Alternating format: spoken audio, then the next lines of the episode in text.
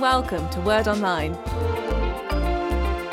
Hello, and welcome to Series 12 and Episode 15. This is a metaphor that Jesus gives about the vine and the branches. He tells a story of a vine and explains some important realities for his disciples. We're in John chapter 15 and we'll be reading from verses 1 to 25 in just a few minutes. If you've been following Series 12, you'll know that we are now in the middle of the events of the Last Supper.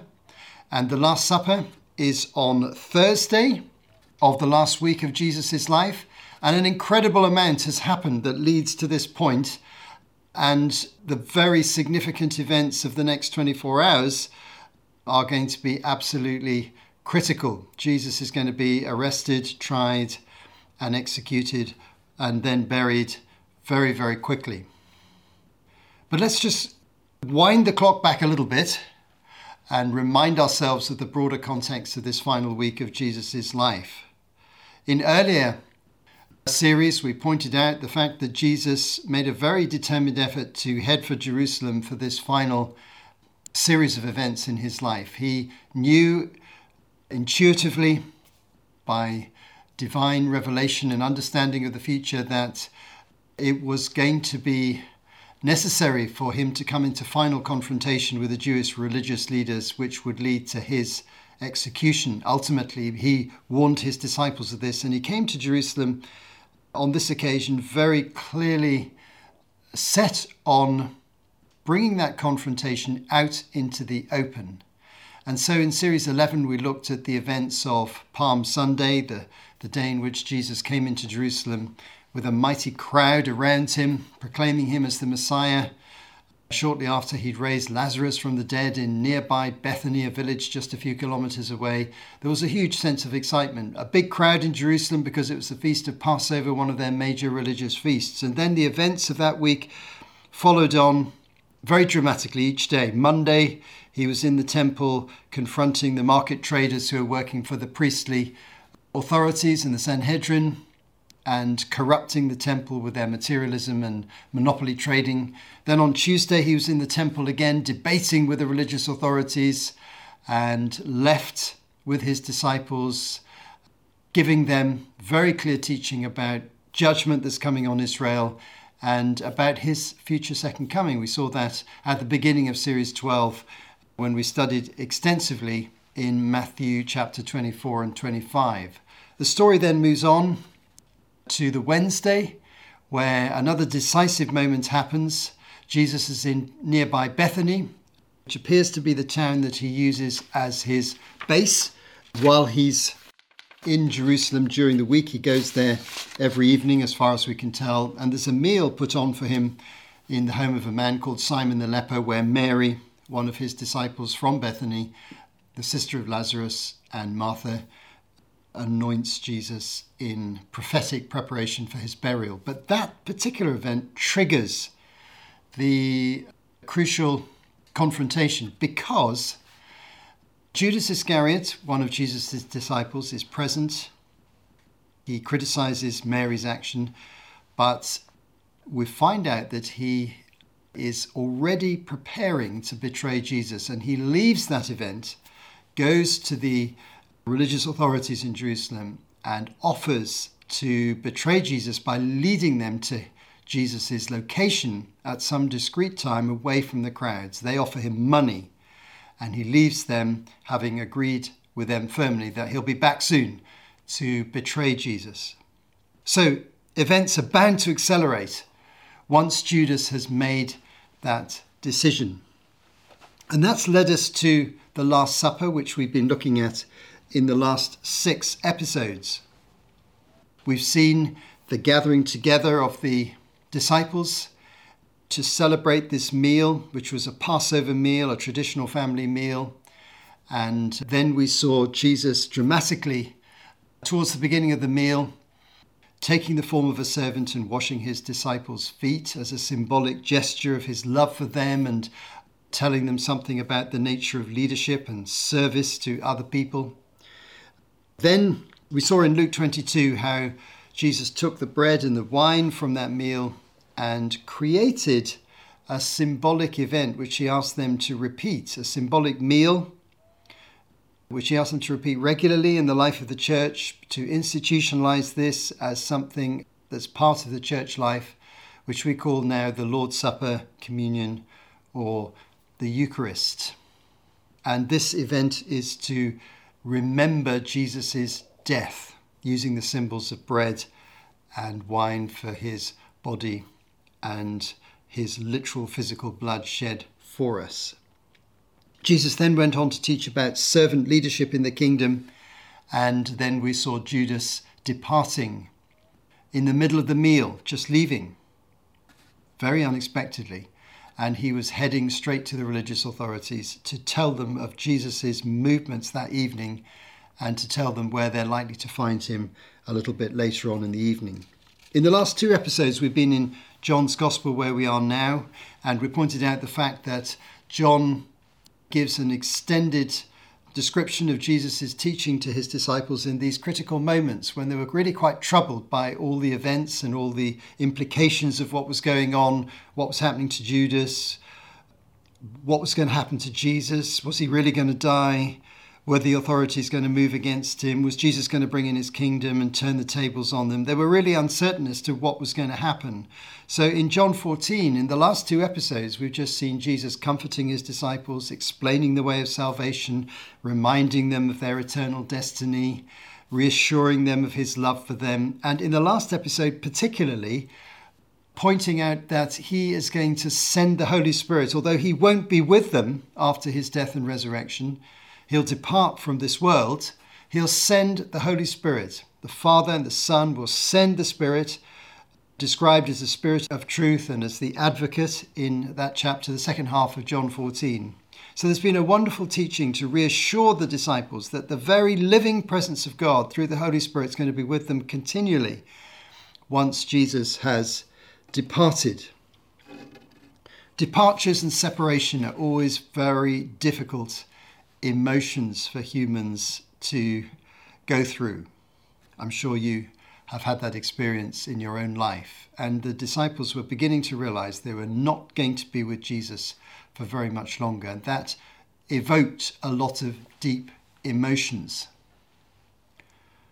Anyway, now Jesus moves on and uses this metaphor of the vine to help his disciples understand how their relationship with him is going to be really lived out in the time after he has gone. So, this metaphor or this story is a vivid way of just describing how God is going to work with them in time to come.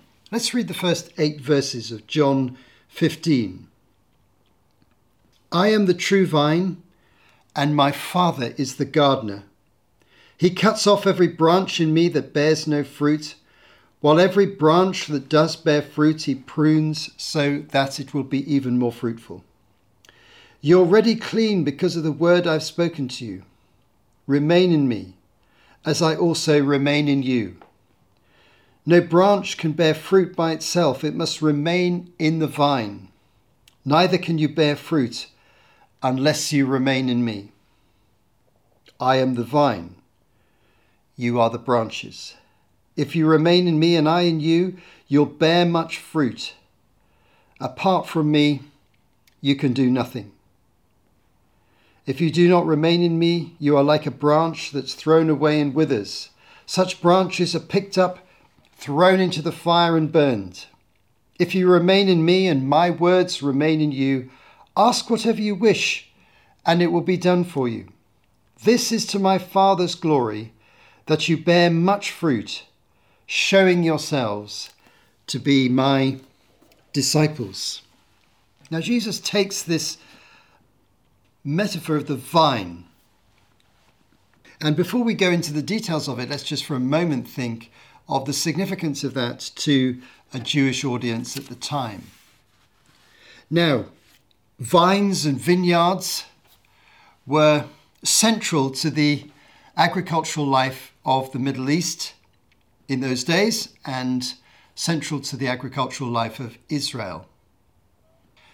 It was a major form of agriculture. Wine was widely drunk and used in social life, and they could be very profitable.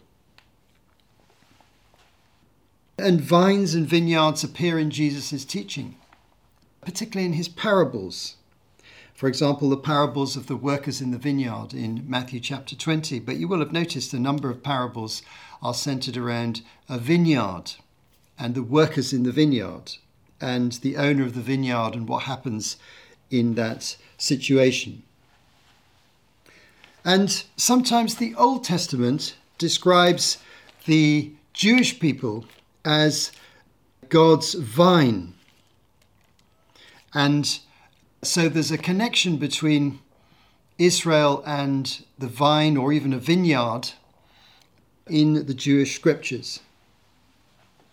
So these are useful points of background.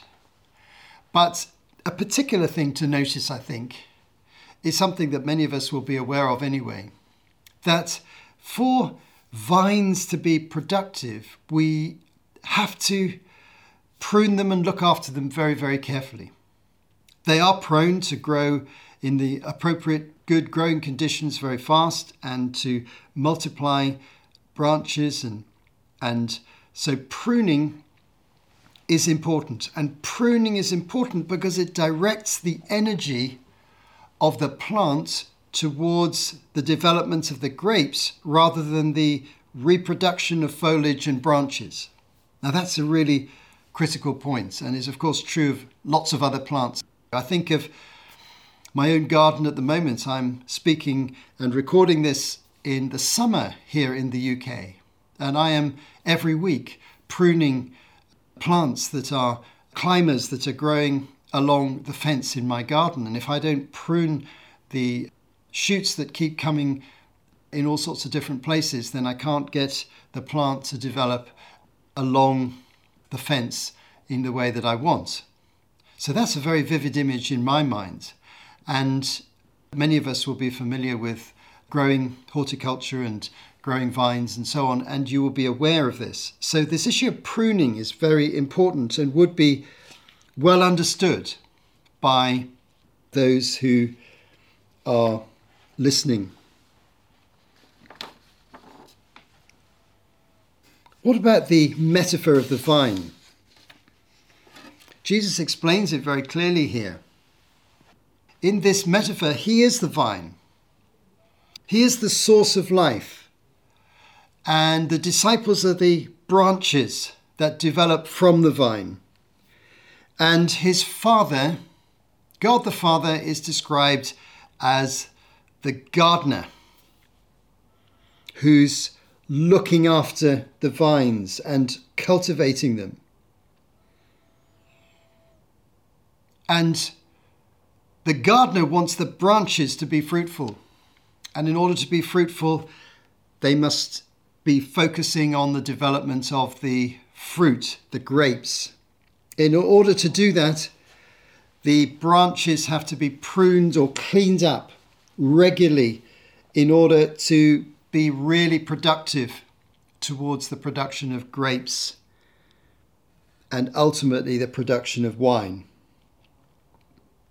And so the gardener's activities are described here in two ways. He's pruning the healthy branches, but the unproductive branches are being cut out altogether.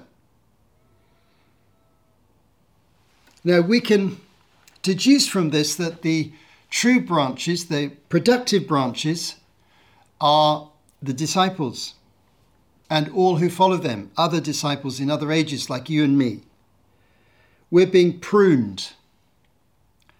But the unproductive branches probably represents nominal Christians, people who nominally follow Jesus. They don't actually have any living faith in their hearts, and they are at risk of being cut out altogether.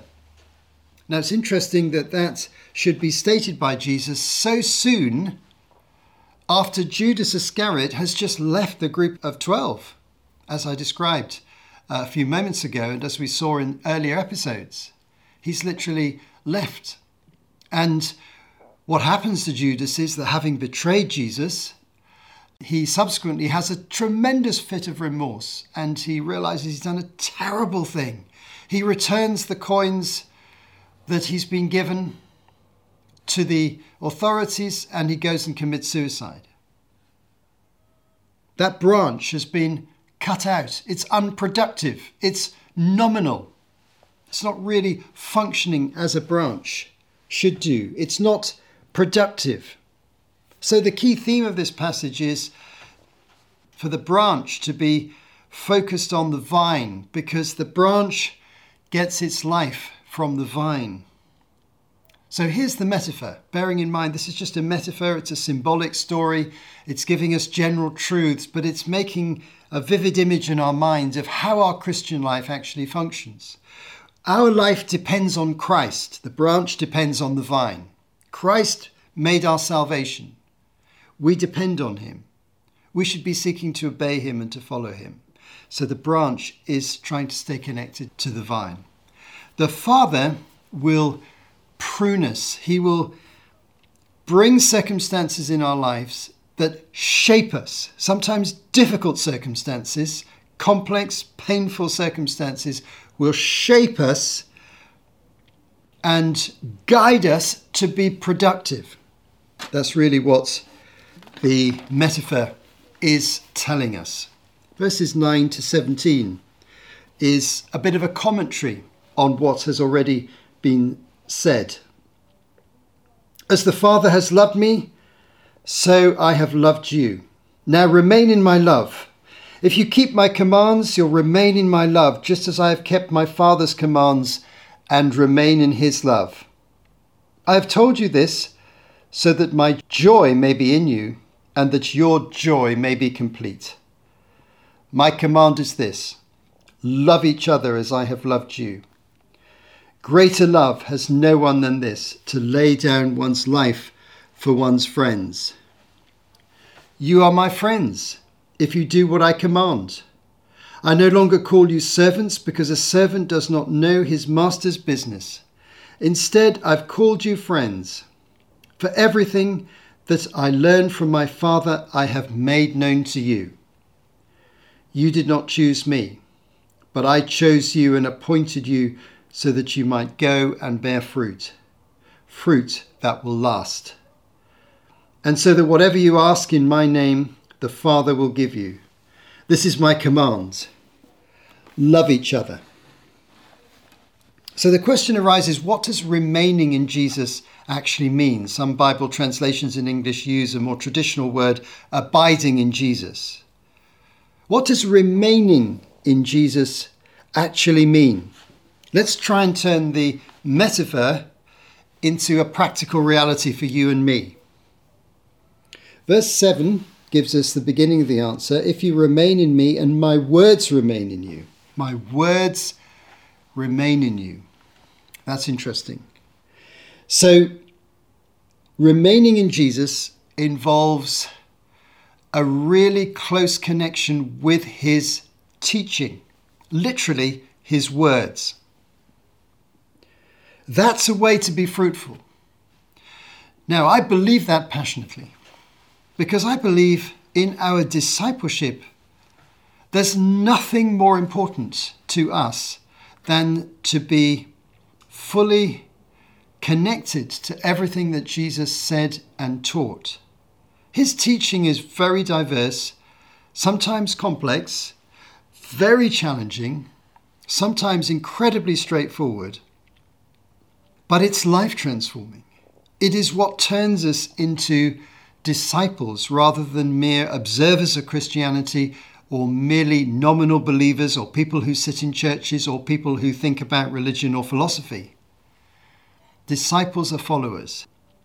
And his words have to remain in us. But it's my observation that many people in churches and many Christians don't know a great deal about Jesus' teaching. They've heard it from a distance, but haven't always studied it closely or sought to follow it.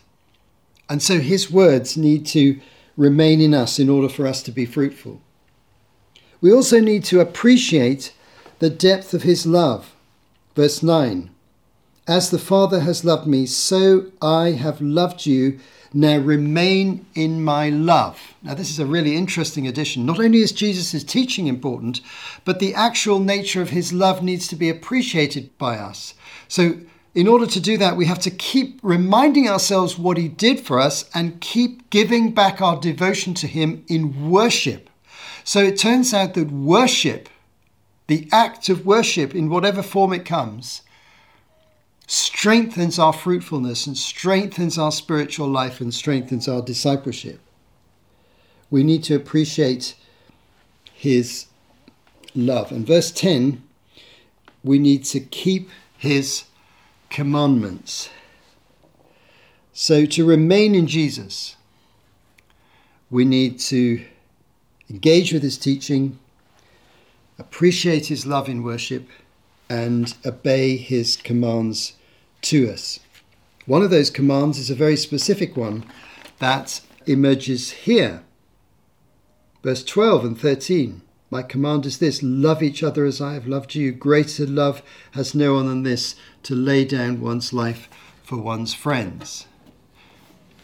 So, one characteristic of mature discipleship is to have a really great love for fellow Christians and believers. Now, that can be hard. We can fall out with them, we can disagree with them, we can be in different churches, we can have conflicts, we can find their personalities difficult but we're called to love our fellow believers. And the disciples here are described as having become Jesus' friends. They're not servants from a distance. He's told them the inside story of what's going on. And he's calling us to be fruitful. Verses 18 to 25 is the final section. If the world hates you, Keep in mind that it hated me first. If you belong to the world, it would love you as its own. As it is, you do not belong to the world, but I have chosen you out of the world. That is why the world hates you.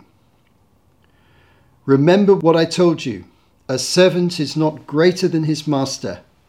If they persecuted me, they will persecute you also. If they obeyed my teaching, they will obey yours also. They will treat you this way because of my name, for they did not know the one who sent me. If I had not come and spoken to them, they would not be guilty of sin, but now they have no excuse for their sin. Whoever hates me hates my Father as well. If I had not done among them the works no one else did, they would not be guilty of sin. As it is, they have seen, and yet they have hated both me and my Father. But this is to fulfill what is written in their law they hated me without reason. Now, here Jesus turns to the crucial question of opposition. Jesus has given many positives about the future earlier on. He's promised eternal security in John 14. He's promised the Holy Spirit in John 14. Here in John 15, he's promised fruitfulness in the vine. But now he's warning of the inevitability of opposition. Jesus was persecuted, so his followers will be persecuted. He was opposed, his followers will be opposed. Disciples have been called out of the world. That is, they're not part of the world system. They don't share the same values as the world. Don't be surprised if you face opposition. And these words are spoken just at the moment where that hatred towards Jesus was reaching a boiling point in his opponents. Because as he's speaking these words here, Judas Iscariot is either on his way to or has arrived at the meeting point with the religious authorities where their mutual hatred of Jesus is going to lead to drastic intervention and cause him to be killed and executed. So these are very poignant and powerful words in the context. And Jesus concludes by quoting a verse from Psalm 69, verse 4. Verse 25, but this is to fulfill what was written in their law. They hated me without reason. Now, this text was spoken by David in Psalm 69 about himself, King David, the great king of the Old Testament era, who describes the fact that in his human experience, sometimes there was opposition that really had no reason. He was thinking of all sorts of different things that had happened in his life, but the primary thing that was probably in his mind is that when he was a servant working in the court of the previous king, King Saul, King Saul became so jealous of him that he became deeply against him. He started hating him and tried to kill him, tried to kill him in court, threw a spear at him one day tried to assassinate him in his bed, forced him to leave the court and go into the wilderness, then chased him in the wilderness with his army. And David said, What have I done against Saul? Nothing. He hated me without reason. Now, just as that was true of David in his day, so it's true of Jesus in his day. Jesus is the son of David. Prophecies about David are often fulfilled in a a further fulfillment in the life of Jesus. We call this typological fulfillment of prophecy. There's quite a few examples in the Gospels. Here's a good one. Just as Saul and others hated David without reason, they were jealous of him, his anointing, his power, his popularity, his success, his calling by God. So, the religious leaders and many others were jealous of Jesus. They were the leaders, but he had the power, he had the following. He performed the miracles that they couldn't perform. He could teach without having studied in the way that they had studied. Jealousy, anger came in. He was going to displace them if he was allowed to continue. And so they hated him without reason. And Jesus warns sometimes people will oppose Christians for no rational reason at all, just out of some instinctive emotion or jealousy or fear. But Jesus encourages them that they can be steadfast in all this and they can get through this. This can be part of the pruning that God the Father allows in our lives, even through opposition. This point is made very clearly in Hebrews chapter 12, where the father disciplines his children like a human father disciplines his own sons. In conclusion, then, all disciples are called to a life of fruitfulness. That is your calling. If you're a follower of Jesus, the question I would ask you is how fruitful is your life? And how does this passage guide you towards a more fruitful life? all of us will also experience the Father, our Father, pruning our lives, so to speak, shaping our lives, sometimes in ways that we don't like, through circumstances, through our own mistakes, through unexpected oppositions and setback. But we need to trust our Heavenly Father, to obey Jesus, to love Him.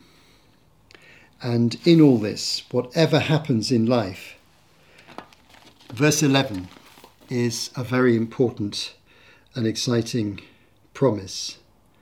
I have told you this so that my joy may be in you and that your joy may be complete. It's a joyful thing to be a disciple of Jesus. With all the ups and downs of life that follow, we can draw near to the vine, be fruitful, allow the Father to prune us, face all the difficulties of life, and in the midst of it, we find a deep joy because we know this is what we're made to be followers of Jesus. So, can I encourage you to embrace wholeheartedly that life of discipleship and let this amazing metaphor of the vine and the branches help you in understanding how God is shaping your life today. You have been listening to Martin Charlesworth for Word Online. To find out more, visit wordonline.org.